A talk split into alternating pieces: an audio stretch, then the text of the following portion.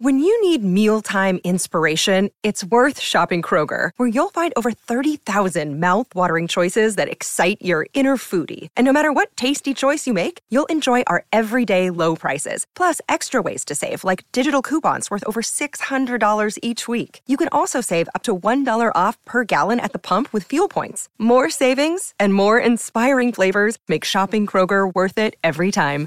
Kroger, fresh for everyone. Fuel restrictions apply. This episode is supported by FX's Clipped, the scandalous story of the 2014 Clippers owner's racist remarks captured on tape and heard around the world. The series charts the tape's impact on a dysfunctional basketball organization striving to win against their reputation as the most cursed team in the league. Starring Laurence Fishburne, Jacki Weaver, Cleopatra Coleman, and Ed O'Neill. FX's Clipped, streaming June 4th, only on Hulu. This episode is brought to you by Snapple. Want to know another Snapple fact? The first hot air balloon passengers were a sheep, a duck, and a rooster. Ridiculous. Check out snapple.com to find ridiculously flavored Snapple near you. Welcome to the New Books Network. Welcome to New Books Network. I'm your host, Schneur Zalman Newfield. 75 years ago, the Hollywood blacklist ruined lives, stifled creativity, and sent waves of proscription and censorship throughout United States culture. In the Hollywood Motion Picture Blacklist, 75 years later, published by University Press of Kentucky in 2022, Larry Ceplair offers new insights on the origins of the blacklist, the characteristics of those blacklisted, and the probability of future proscriptions of the blacklist type. Larry Ceplair is the author or co author of numerous books, including Anti Communism in 20th Century America, A Critical History, and Dalton Trumbo, a Blacklisted Hollywood Radical. He is um, Professor Emeritus of History at Santa Monica College, California. I'm so glad his new book has brought him to our program. Welcome. Thank you. Good to be here. So, to get started, uh, could you please tell us a little bit about your background and what led you to write this work? Well, my background is in history. Uh, I received a PhD from the University of Wisconsin at Madison, uh, specializing in in French social history. Um, and after I got my degree and started teaching in New York City, um, I was going to a lot of movies, uh, 30s, especially 30s and 40s movies, and, and was and thought that that they were much better than the movies I was seeing currently made. what years was this roughly? What years are we talking about that you were this was happening? I was in New York from 1972 to 1975. And you know, at that time, the auteur theory was very popular with Vincent um, uh, Canby of, of, the Village Voice.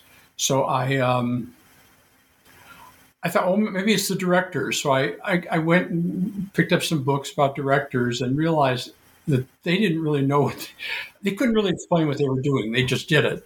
And so then I then I thought, well, maybe it's the writing. So I went and right, and then when I realized that a lot of the writers who were so famous in the 30s had been blacklisted. Uh, and I knew I knew almost nothing about the blacklist then. And um, so I read a, a, few books that had been written on the subject, but I thought they were incredibly superficial and supercilious. They were really condemning these guys as sort of hacks and you know political pygmies and etc. But I knew enough about social history to know that people aren't prescribed if they're if they're pygmies or hacks. my my close friend Steven Englund's father, stepfather, had been a screenwriter, and so I said, Stephen, I think there's a book here. You know, uh, we should we need to go back to the 30s when this, when this all started, and so that's what happened. We we just started um, researching and writing. Right, right. Okay, so uh, speaking of the, the Hollywood blacklist, what exactly was the Hollywood blacklist for for uh, listeners who are not at all familiar with the subject? All right. Well, a blacklist is essentially a device used by employers to prevent people who are organizing unions from being hired by anyone else. So, say person X starts to organize in the at Akron in the in the Goodyear rubber factory. Goodyear fires him and then sends his name out to all the other uh, rubber manufacturers. Don't hire this guy; he's a troublemaker. And blacklists have been uh, in use in the United States since uh, well since the middle of the of the 19th century. The Hollywood motion picture blacklist was a little bit different. Uh, this was we will not hire anybody who is a communist, has been accused of being a communist, until that person clears himself or herself. That is, you know, goes before the Committee on American Activities and, and gives names, or or writes a, a letter uh, to the studio uh, explaining everything about his his or her political past.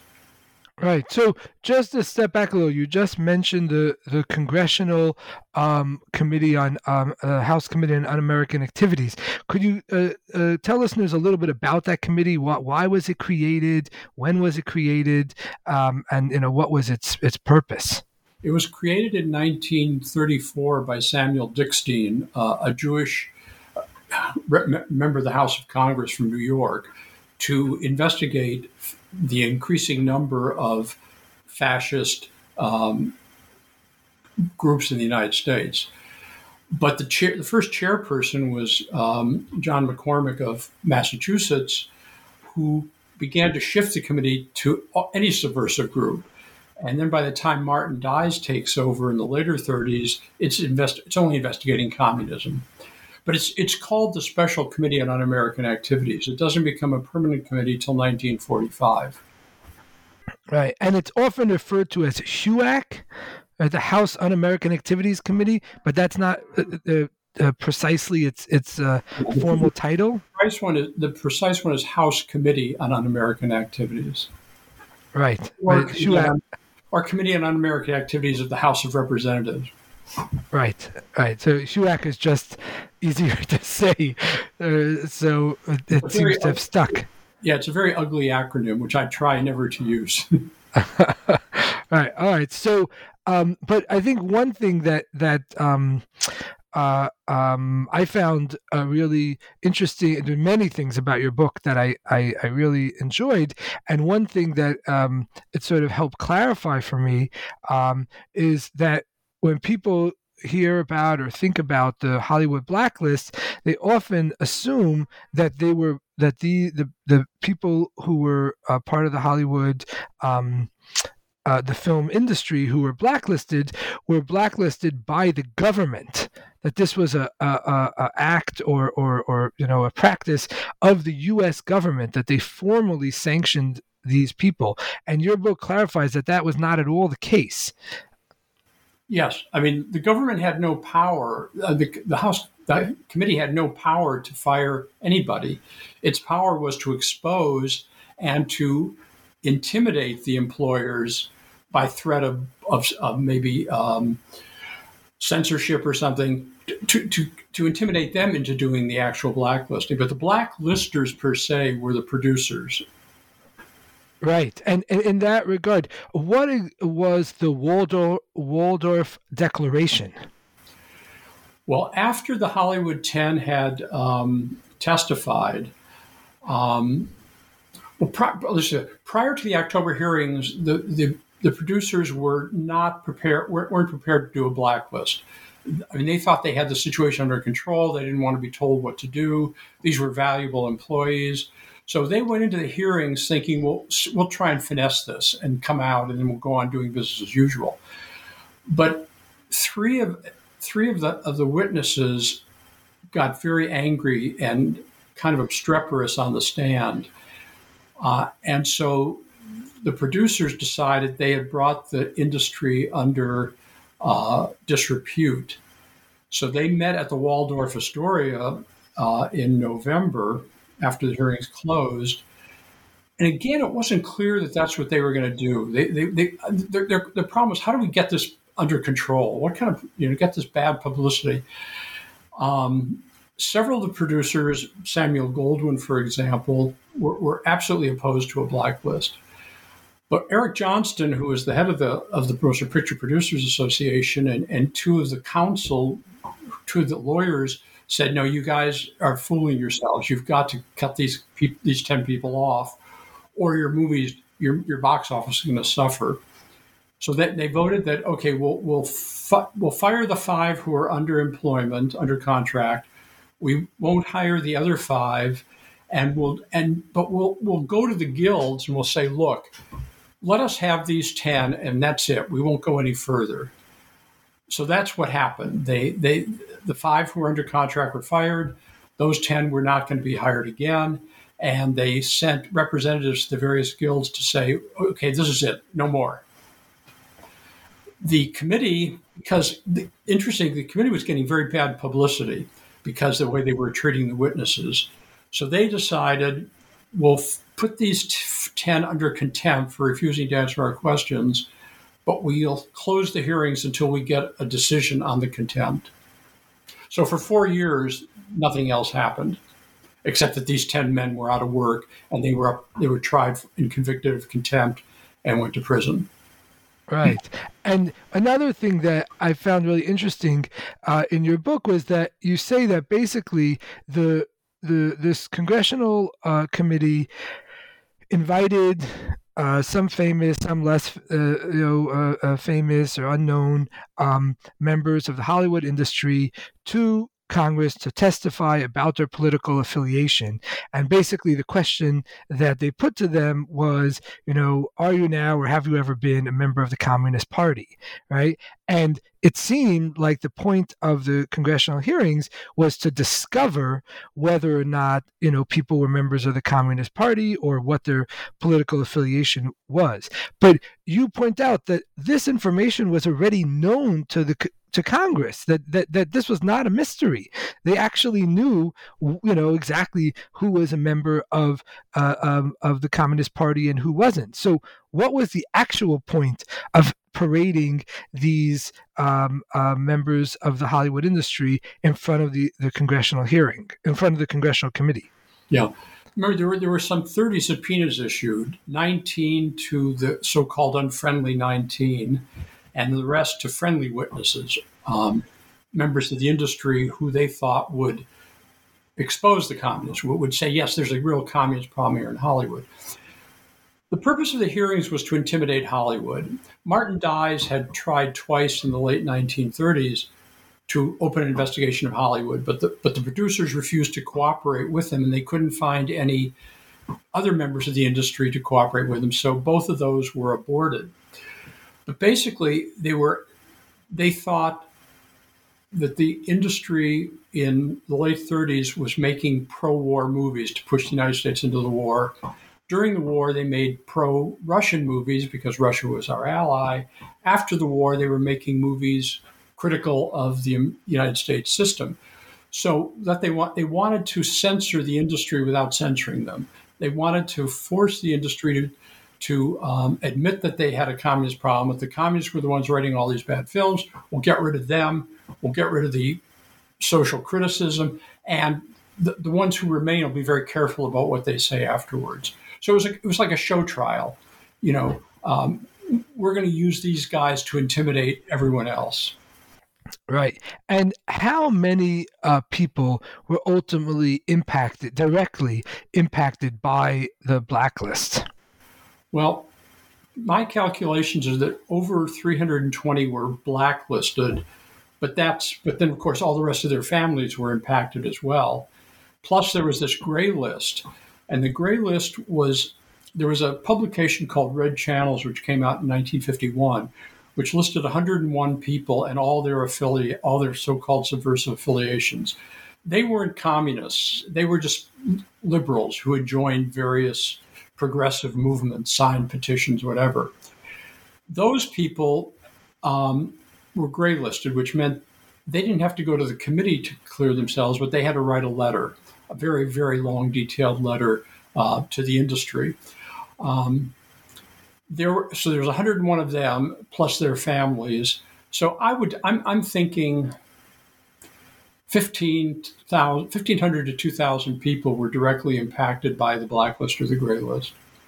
Right, and and again, the people who were blacklisted were essentially barred from being involved in um, uh, Hollywood um, films, whether they're actors or writers or producers, directors, things like that. They were prevented from uh, working in Hollywood during the the blacklist period. Well, yes and no. Yes, they were, would not. They would not be hired under their own names, but writers had an advantage. They could use pseudonyms. So, independent producers who had not been signatories to the Waldorf Pact, they were glad to hire these people at cut rate prices. I mean, say Dalton Trumbo, was getting over $100,000 a script, was now getting $10,000 a script. So there was a, there was a very there was a flourishing black market um, in the industry, um, and of course, as, as, you know from the book, the black it was that flourishing black market that ultimately broke the blacklist. Right, and so so um, could you could you give us some examples of of um, people in the film industry who were you know um, um, sort of directly blacklisted uh, by this process? You mean their names? Yes, yes, yes. To, to name names, as it were, just so the audience has an idea of, of who we're talking about. Well, there were uh, there there was uh, most of them were screenwriters. Um, Dalton Trumbo uh, was probably the, one of the most famous. Howard Koch was was was a very successful writer. Ring Lardner Jr., who'd won an Academy Award for Woman of the Year. Um, those were probably some. Um, Sidney Buchman, uh, incredibly successful, wonderful writer. Um, so uh, let's see. Um, well, those those are actually those are four, four, of the more important ones. Arthur Miller was sort of blacklisted, um, but you know because he was on Broadway, it wasn't it, it, it was easier for him to break through. Uh, Walter Bernstein, among the directors. Um, Robert Rossen for a few for a little bit, and then he got back on.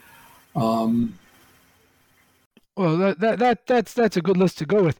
I'm I'm curious. I've seen conflicting things um, uh, in some sources about Orson Welles, uh, the great um, uh, director, actor, uh, uh, radio um, uh, host. Was he blacklisted? Was he graylisted? What, what what was the story with Orson Welles? No, he was not listed at all. I mean, he was a progressive. I mean, he was very very solidly on the left but he had he had there he had no record. He had no you know he he wasn't associated with a lot of these things. So he was never he wasn't subpoenaed. He wasn't gray listed. Um, an interesting sidelight is Charlie Chaplin was subpoenaed by the committee, but he wrote them a letter saying, "I'm not a communist, uh, and if you bring me up, I'm going to tell you that I'm not a communist, and I'm going to criticize you publicly for what you're doing." So they they withdrew the subpoena. All right. Wow. Yeah. Wow. I'm just curious about Orson Welles. I, I know he wasn't formally um, um, brought in front of Congress, but I, I, I read somewhere that that um, when we know this that, that Orson Welles went to Europe for for um, uh, a bunch of years and worked in Europe after World War II um, for a period of time. And some people have argued that the reason why he went to Europe and stayed there during sort of the height of his career um, uh, was in order to not be brought in front of Congress to kind of get out of the the the the clutches of Congress. I don't know if there's uh, validity to this this conjecture. I've never heard that. Um, it's possible he went to Europe just to be freer. You know, the studios were not letting him do what he wanted to do, so it might have been a way just to get, get away from there. You know, and also, you know, he probably couldn't have made the movies he wanted to make after the after the blacklist. You know, because um, you know you can count on one hand the sort of uh, critical critical movies that were made after in, in the early fifties. I see. I see. All right.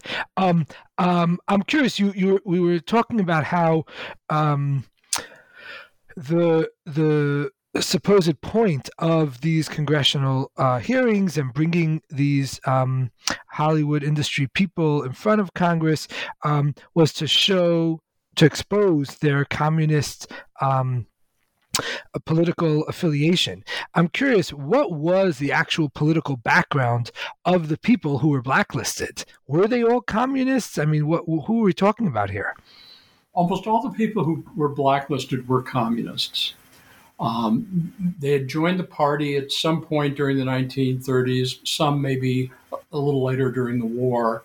Um, with the, with the exception of a few, such as John Howard Lawson, Lester Cole, um, Samuel Ornitz, um, they were younger men. Um, some had read Marx and Engels, some had not. Mostly, they just wanted to. they were they wanted to fight fascism. They wanted to fight racism. They wanted to help build labor unions, and they thought the Communist Party was the best organization through which to accomplish those tasks. Right, and but to to be clear, um, even during the height of the blacklisting and the McCarthy, um, you know, agitation, it wasn't technically speaking illegal to be a member of the Communist Party in America.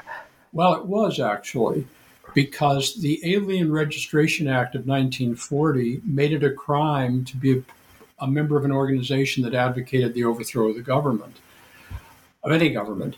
And you know, when they arrested 11 members, of the leaders of the Communist Party in, in the 1940s, and put them on trial, and they they were convicted and they appealed to the Supreme Court. In Dennis versus the United States, the court upheld the Alien Registration Act. so the, it, it was a crime to belong to the party, at least according to the to the Supreme Court of the United States. All right, all right, fair, fair enough, fair enough. Um, um, uh, um, okay, so um, what I'm what I'm curious about is though the the thing that the the these Hollywood industry people were really being accused of wasn't simply their uh, membership in the Communist Party. But as you alluded to earlier, the allegation that these quote unquote communists were somehow subverting the films that Hollywood was producing and that they were actually you know imbuing these films with political agitation that was subversive of uh, the American democratic system, you know, things like that. So I'm curious, um, um, to what extent was there any um, uh, validity to the charge that these uh, members of Hollywood were subverting the political, social, uh, economic, and cultural structures of the United States? Well, it wasn't true at all. Uh, you know, the, the, producers had full control over what scripts were, were made and and which scripts reached the screen and what was on what appeared on the screen. So, and they knew who the communists in the industry were. So, in the terms of, of s- direct social criticism that of the communists, very little. Um, you know, they tried the best they could to, you know, um, put put some th- of their way of thinking in. You know, make sure that dialogue didn't contain, you know, racist terminology. Um, make the characters, you know, uh, appear uh, sympathetic, etc. But you, one could argue that some of the most critical movies of the 30s, you know, which I think were the you know the screwball comedies, were not written or directed by communists. Um, so the argument that there were the argument they were that they were putting red ideas into scripts was a red herring, if you will. to, to, mix metaphors a little bit. Uh, okay, um, right. And what's about the the? Is there any evidence that any of those blacklisted were involved in Soviet espionage? That they were spies? That they were helping spies? That they were part of the Soviet espionage system? No, not not not none at all. The um, they were they were liberals basically. You know, they wanted to elect liberal or progressive people to office. As, I said, organize trade unions, fight racism, um, you know, um, fight fascism. And it was only when they were acting as liberals that they were effective a, a, as a group. Once they moved off that, um, as they did in 1939, as they did again in 1946, they were isolated um, and, and their numbers decreased. Right, right. And so you mentioned before um, about the, the experience of, of Charlie Chaplin with the committee. I'm curious, in general, the Hollywood blacklistees have often been accused of lacking candor, of not being open about their political affiliation with the Communist Party. Do you think it was wise of them not to openly admit their party membership? Uh, in other words, uh, would that have helped their situation? No, it just would have gotten them fired uh, more quickly. Here's the pro- the candor. They're, they're, they made a mistake. The ten. Um, they should have said, "I'm not going to answer your questions because it violates my First Amendment rights uh, of, of, to associate and to speak." That was where they failed because they said their lawyers convinced them to say that would hurt their appeal process. Um, so they should say, well, I'm answering your question, I'm answering it in my own way. That, that obfuscated what they were doing. So their lack of candor wasn't that they didn't admit they were communists, it was that they didn't forthrightly stand on the First Amendment. Um, and those who say, well, you know, they could have come out after the hearings and stood on the porch of the Capitol and said, well, yeah, I really am a communist, but then they would just hauled, been hauled right back in. And if they admitted they were communists, they would then have been asked, Can you name others? And if they refused, they would have been found in contempt. Because, you know, it, the Fifth, Amendment, well, two things about the Fifth Amendment. In 1947, it wasn't clear that you could use the Fifth Amendment effectively against a congressional committee. And secondly, the Fifth Amendment is, is an admission of guilt in many respects. People take it as an admission of guilt. So they didn't want to get into that bag. Um, but once you start answering questions, you have to keep answering. You, if you stop, then you're in contempt. So the best thing would have been just said no First Amendment rights, and and that, would have been the end of it. They still would have been found in contempt, and they probably still would have been convicted, but they would have looked better doing it than they did. Right, but it wouldn't have actually solved their, their problem of being blacklisted and being prevented from uh, from working in their chosen profession. Right, right. Um, uh, which film industry leaders testified before the House of Representatives uh, committee, um, and what approach did these uh, witnesses take with the committee? Well, the fir- first two witnesses were Jack Warner uh, and Louis B. Mayer of MGM. And they basically said, we don't have a problem here. Yeah, sure, there are communists in the industry, but we know who they are. We have them under control. None of their ideas get into our movies, and we can police this. Walt Disney, on the other hand, um, who had been who had you know he'd been faced a strike of his cartoonists. He accused them of being communists. He was much more, um, you know, yeah, we, we, have a problem and, and we need your help with it. Um, the other, only other, uh, just in Eric Johnston testified, and he just kind of, yeah, it, it's a problem, but we're still, we're, you can trust us to take care of it. And um, and Dore Schary, who is head of production at RKO, um, was very defensive, d- defended the industry. Um, Right, so it's kind of a mix in terms of how people respond, and it seems like the the um, the industry leaders' own political orientations or sensibilities played a big role in terms of how uh, how they responded to to the congressional hearings. Yeah, except Jack Warner. You know, Warner Brothers had been the most one of the most progressive of all the studios, and the first studio to basically tell the Germans, okay, throw us out if you want, but we're still going to make, you know, anti-German movies. Um, but he he crawled. He basically crawled before the committee. Louis Mayer, who was a a, a staunch Republican, um, you know, put on a little better show uh, than um, than Warner did. Um, basically, they just you know these guys were apolitical when it came to movie making we don't want to be told what to do is their basic feeling right and so they did it, it, seems like in a way they did they responded to the the issue of, of communists in Hollywood, similar to the way that they responded to the issue of obscenity or nudity in, in Hollywood films. They said, "We'll police ourselves." They, they they you know put on the the the codes of you know uh, for nudity or obscenity or whatever. And in the sim in a similar fashion they said we'll take care of our own communists. We'll punish them. We'll we'll sideline them. We don't want the government to formally uh, uh, force us to do that. Exactly. Hmm. Very, very interesting. Um, uh, I'm curious, how does the Hollywood blacklist relate to Jewish communal efforts to distance itself from communism? Well, the organized Jewish communities, uh, uh, organized Jewish committees, uh, had nothing to say about the blacklist. They they they just stood way back from it because their biggest fear of all the agencies was that Jewish the Jews be associated with communists.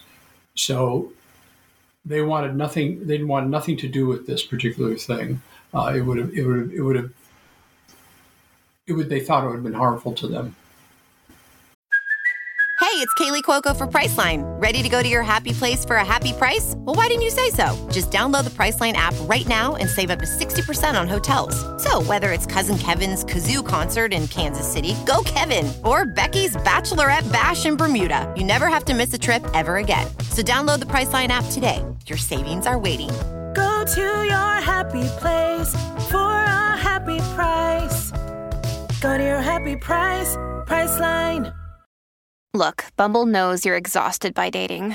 All the must not take yourself too seriously and 6 1 since that matters. And what do I even say other than hey? well, that's why they're introducing an all new Bumble with exciting features to make compatibility easier, starting the chat better, and dating safer. They've changed, so you don't have to. Download the new Bumble now. Right. Right. So basically, even though from, I mean, certainly from today's perspective, and maybe even um, at the time, um, it was clear that many of the Hollywood uh, personalities that were being targeted by the blacklist and by the congressional hearings were in fact Jewish. The organized Jewish, uh, the um, Jewish communities, formal organizations didn't see this as something that they should get involved in and try to protect their own co-religionists. Yeah, it was it was like it was beside the point that they were Jewish. Right, right. Um, uh, speaking of, of, of Jewish and and um, and Hollywood, how conspicuously Jewish were the Jewish movie executives who dominated Hollywood um, at the time? Completely conspicuous. I mean, they thought they weren't. They thought, you know, they were going to keep a low profile, and but they couldn't join the best country clubs in Los Angeles.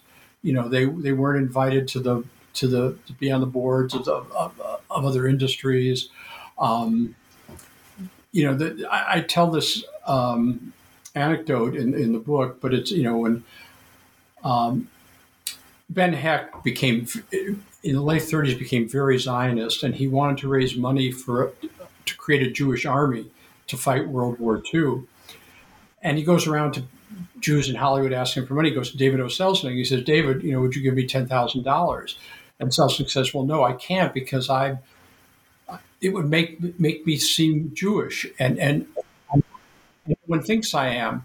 And Hecht said, right, "You give me you give me the names of any three people, and I'll call them up and I'll ask what the first word they think of when they think of David O. Selznick.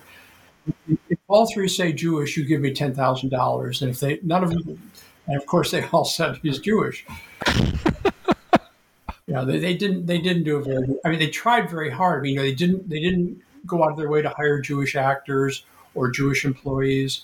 That you know, Jewish themes were were not prevalent in their films. In in in the um, the uh, the life of Emile Zola, the, the, term Jewish isn't even used. Um, so, right, they went out of their way to avoid any mention of Jews or uh, Jewish or anything like that.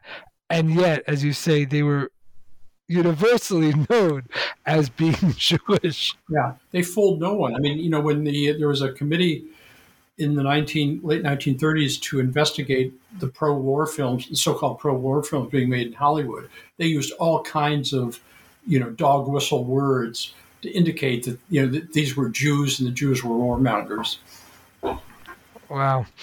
Um, do you think that fears of anti Semitism against the Jewish movie executives at Hollywood in general played a role in the decision on the part of these executives to embrace the, the blacklist against uh, Hollywood communists? I think so. I think the memory of what happened in the late 30s with that committee investigating pro war films had to be re- had to be in the, in the in their minds. You know that if they, if they didn't, that they would want that you know groups would just you know. Uh, I mean, anti-Semitism was was still there. I mean, you know, hadn't gone away. So yeah, I think that was there. I think it was a it was a part of their way of thinking. But you know, the people who were pushing the blacklist the hardest were Gentiles. Um, you know, uh, Eric Johnston and and um, the the other lawyers. Right, right. And um, I'm curious. Uh, um, I, I, remember seeing a clip of uh, going back to Orson Welles, someone I I'm very fond of. Uh, there's a, a clip on YouTube of him being asked a question about Elia Kazan, the famous um, film director, and uh, um, Orson Welles responds that Elia Kazan, who went before Congress and named names, he named the names of other people in Hollywood who were supposedly members of the Communist Party. And Orson Welles said that Elia Kazan was a traitor for doing that. Um, I'm curious. Um, uh, some of the people who testified before the congressional committee refused to cooperate, while others cooperated and named names of, of other people who were members of the Communist Party. Uh, what do you make in terms of the morality of refusing to cooperate versus cooperating with the committee's activities? Yeah, let me, let me first start. Was saying I think I think Kazan has gotten a bad rap over the years even even if he hadn't named name, even if he hadn't cooperated, it wouldn't have changed anything. You know that the the, the Cold War repressive machine was was was a, was a juggernaut. One person doing one thing or not doing one thing would not have mattered at all. Um, I think he's singled out because he was the most famous, probably witness. You know, he was the most successful, um, and so people well, if he had if he had done it, blah, blah, blah. no, I don't think so. On morality, I think it's it's generally, for the most part, moral not to snitch, uh, not to, not not to turn, especially when you know the people you're snitching on are not going to harm anybody, are not no threat to national security. I don't, I don't say it's a hard and fast rules. You know, whistleblowers, for example, are snitches, but they're, I think they're doing a good service. So, as a but as a general moral statement, you should you shouldn't rat on your friends. Um, on the other hand, you know, many of the unfriendly, many of the friendly witnesses were the sole support of their family. Um, and if they had been fired or lost their jobs, then their families would have been in, in dire straits. So that so it's it's a more it's a you have a moral obligation, I think, to support your family. So what you have are contending moral values. Um, you know, many of the I think many of the friendly witnesses just were you know, some of them really wanted to get even with with with the, with the party. I think that was true of Richard Collins, for example, uh, who, who felt he'd been seriously mistreated. Um, so when I first started the book, I was very pro unfriendly, very anti. I'm, I'm not anymore. I, I, now think you have to look at each, each individual and judge their circumstances. I see. Um, so Dalton Trumbo said, uh, "quote that none of us emerged from that long nightmare without sin." Unquote. Uh, what did he mean by that? Wasn't there a pretty clear distinction between the quote good guys who didn't name names and the quote bad guys who did? Well, I think Trumbo was saying, without sin for the friendly wit- and friendly witnesses was they kept secret their Communist Party membership, which he thought was probably was a mistake and, and actually harmed the party. Um, they said things they they excoriated unfriendly witnesses uh, without trying to understand what they had done. I think that's mostly what he meant. You know, we, I think he said, you know, we said or did things we we wouldn't have done otherwise. Um, so I, I, think he's saying here we, we, weren't prepared for this. We all did the best we could. Uh, some probably acted better than others, but everyone was victimized in one form or another. It was interesting, you know, Trumbo got a lot of flack from his friends for, for that speech he made. I think it was a brilliant speech. I think it was the culmination of his entire political life. Um, and if, if you go past this, the only victims part, and read the whole context, I think it's a brilliant speech. You know, he's asking people, he's asking people who, who are on the left or who are on the left to come back together again. You know, to forget the past and and work together. Right. And um, Dashiell Hammett, the writer of hard boiled detective mysteries, including The Maltese Falcon, uh, was a committed member of the Communist Party. In fact, the columnist Walter Winchell uh, took to calling him Dashiell Hammett and Sickle. Um, what was uh, what were some of the quote subversive political activities uh, Hammett was involved in, and how was he impacted by the Hollywood blacklist? Hammett's the most unusual of all the communists in Hollywood. There is nothing in his background that prepares one for his becoming not only a member of the Communist Party, but staying in it through thick and thin. Um, Hammett was what, I would call a radical patriot. I mean, I think he really, you know, he, he enlisted in World War One, he enlisted in World War Two, um, but I think he was, but he was severely critical of the country he was fighting for. And I, in, I think in 1935, he looked around and saw that things were really horrible in the country, in the world, and decided the communists offered the best vehicle to, to make a difference once he joined, he was amazing. I, I doubt that there was a a, a front group of the of the, of the period from 35 to 40, 47 that he didn't join or sign a petition or speak for or donate money to. I mean, he was astounding. Nothing prepares you for, for, for that kind of fidelity. Right. And how is he impacted by the blacklist? Oh, he's, he's ruined. Um, he, his he, he can't get published. He, he, he never was a successful screenwriter, so that didn't really matter. He, um, he the, the movies or uh, movies or, or radio programs based on his books went off the air. Um, he was the Internal Revenue Service dunned him over $100,000 in back taxes. So he was simply impoverished.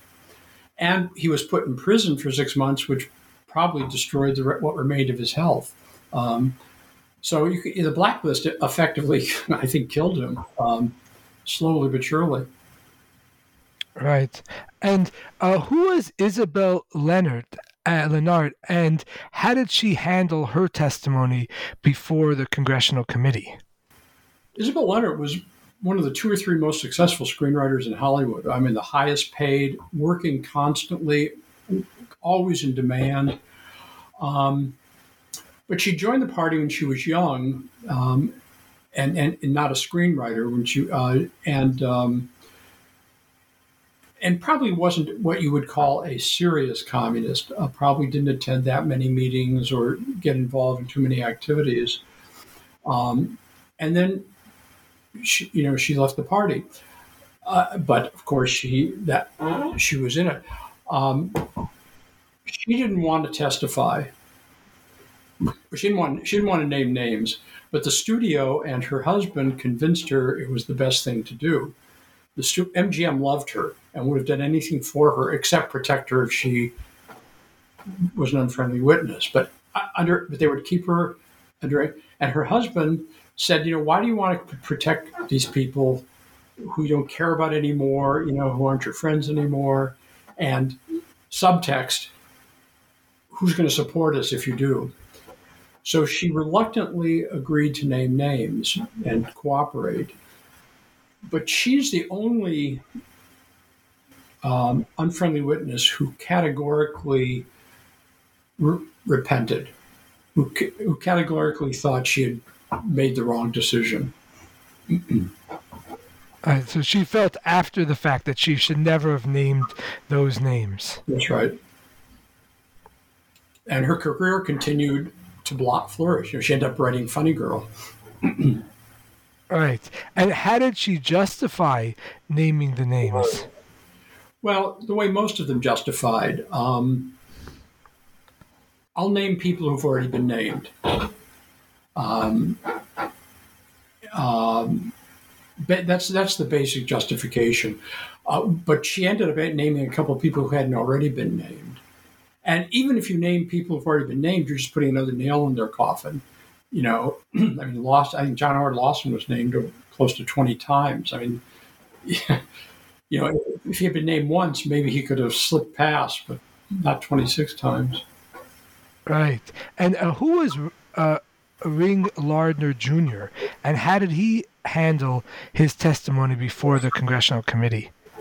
Ring Lardner Jr. was the son of Ring Lardner, who was one of the most famous writers in the, of the United States in the 1920s. Um, Ring Lardner was not particularly political, but uh, at least two of his children, Ring and his and Jim, became very political. I mean, Ring went to the Soviet Union, joined the Communist Party. Jim fought and died in the Spanish Civil War. Um, was was a very successful young screenwriter. He, uh, he as I said, won an Academy Award for or shared an Academy Award for Woman of the Year. But he was he was determined. He was going. He was there was no way he was going to be a friendly witness. And he and Trumbo were the ones who really organized the 19 uh, and developed their legal strategy, except for that silly business about um, not refusing refusing to answer. And he's famous because he was a very quiet man, and he, he's very quietly on the stand refusing to answer. And J. Parnell Thomas, the chairman, says to him, "Well, you know, Mr. Lardner, you could answer this question. It's very easy to answer it." And Lardner said, "Yes, yes, I could, but I would hate myself in the morning." Um, and then he was dragged off the stand. Um, so that's um, and he's also wrote, is one of the first people, blacklisted people, to write about what it was like to be blacklisted. There's an article in the Saturday Evening Post about what it was like to be on the blacklist. Right. Uh, what was it like to be on the blacklist, according to Lardner? Well, it was it was terrible. Um, you know, you your your kids were always uh, treated meanly in school. Uh, your your wife was a became a pariah. Um, you know, in, in Trumbo and in Lardner's case, they had to sell their house homes and, and move try move to Mexico to try see if they could do better. Um, you know, um, starting for some people, having to start a completely new career. Um, it was and and you're and you, the FBI is trailing them all the time, trying to get them to name names. Uh, it, it, was a terrible existence um, for for most people. Um, and uh, Lardner had written a statement that he wanted to read into the record um, for the, the congressional hearing, but he was not uh, allowed to do so. What was the point of that written statement? Well, all all all of the nineteen, well, actually eighteen, Bertolt Brecht didn't, but the eighteen who were who thought they were going to testify and criticize the committee um, wrote statements that they wanted to read, but the committee had demanded that, to read the statements before, and and they simply refused, except Albert Maltz was allowed to read his, and Alvah Bessie was allowed to read half of his, only because they were getting the committee was getting such large, such criticism because they let everybody else re- make read statements. But basically, the statements were, this committee is, is a farce. You know, it's not out to do anything more than destroy freedom of speech in the United States. Right. Right, and you mentioned that um, uh, Trumbo um, and Lardner were were friends. Uh, Trumbo was one of the most famous Hollywood. Um, uh, uh, uh, screenwriters, and he refused to name names, um, as did uh, Lardner. What was the difference in how the two friends reacted to being blacklisted? Trumbo was determined to break the blacklist. I mean, he came back from Mexico determined that he was going to he was going to de- devote himself to finding a way to break the blacklist. Lardner didn't do that. Lardner was just concerned about he moved moved to New York and was just concerned about making a living. He joined a few progressive organizations, um, but basically he was quiet. He's, he he just he didn't he didn't do much uh, in terms of outwardly fighting the blacklist. All right. And um, how were the blacklistees presented in the media at the time and since then? Oh, as you know, as people who wrote terrible movies and only joined the party because so they would feel they were doing something in life, uh, as as as subversives out to destroy the United States, um, as liars, um, you know, afraid to speak the truth. Right. And did did that um, representation of them change at all after the Cold War? With the younger generation, uh, you know, starting with the New Left um, in the 1970s, uh, just a whole new generation of screen of, of, of people came of age who, who were interested in movies, and and I think the big thing was there was this great documentary called Hollywood on Trial that was made in, I think, 1975 uh, or 76. And it, you know, it, it, featured a large number of the black blacklistees explaining what they had done and why they had done it. And they were convincing. You know, they, they didn't they weren't they didn't seem like devils. They didn't seem like monsters. They seemed like really good people. You know, who had who had a, substantive people who who had tried to make some changes and we were punished for it. So, I mean, I know that movie. I mean, I'd already decided to write the book, but that movie definitely had an impact on the way I thought. Um, and I think that was true of Nancy Schwartz Hollywood Writers Wars and Victor Navasky with Naming Names. All our books came out about the same time. Right, so the, the the scholars who or, or, or, authors who ended up writing books about the Hollywood blacklist, you think were very much um, impacted by the documentary uh, Hollywood on Trial? Yeah, and the New Left, the whole the whole sensibility of the New Left, um, which was you know the anti-fascism had had been a very good thing, and the Communist Party, although the New Left didn't want to associate with the Communist Party, had not been a, a bad necessarily a bad thing. Right. Right. And uh, I'm curious, uh, what do you think are the chances of a future blacklist in America? I think very small. Uh, the blacklist is kind of a quaint, old fashioned way of getting rid of people. And there are so many better ways now. Um, you, know, you, you do the, you know, the, um, um, you know, people are being uh, outed for, for, for various abusive activities, and their books all of a sudden disappear from sight. Um, you know, they're not hired anymore; they're fired from their jobs. Um, and so that's one reason. The second is that you know, there's so many platforms these days; it's very difficult to silence anybody. Um, and and the big platforms like um, you know YouTube, Twitter, um, etc they love controversy. You know, the more controversy, the better, uh, for, as far as they're concerned. So I, I, don't, I don't see, I don't see the blacklist as a problem, but I do see censorship as, as a p- potential problem, given given the power of, of these media industries uh, and and the power of government. Um, so, so that that's a worrisome a thing.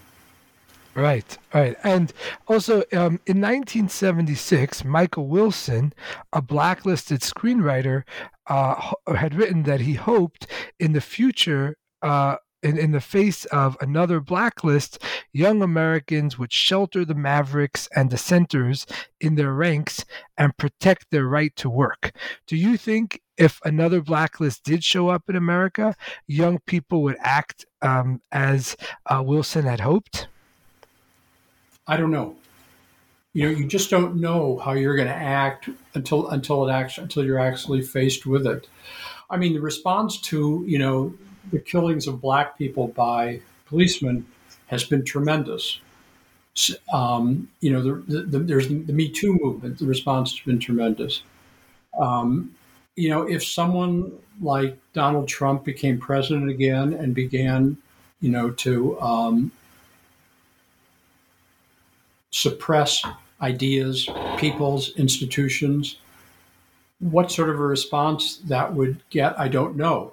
I think in you know in states like Oregon or California, New York, probably a very strong response, but in many other states, not so much. So a negative response, you mean? That in New York and other states like New York, there'd be a strong resistance to such a move. That's right, but not you know the so-called blue states. No, you know. Um, so it, I, it, just depends on how it happens. You know, you, you, it could happen like what's happened in Hungary or what happened in Turkey very slowly. You know, a slow erosion of the institutions until one day you're at authoritarianism without realizing how you got there. Um, so it depends on, on, on the techniques that are used. Right. Well, it certainly is a very chilling thought about how a blacklist or some form of censorship or repression might take hold in America. Um, there's so much more to talk about your book, but we're going to have to leave it there for today. Thank you so much for taking the time to share your thoughts with us. Okay. Well, thank you for having me. It was a pleasure. That concludes our program. Thanks for listening and have a great day.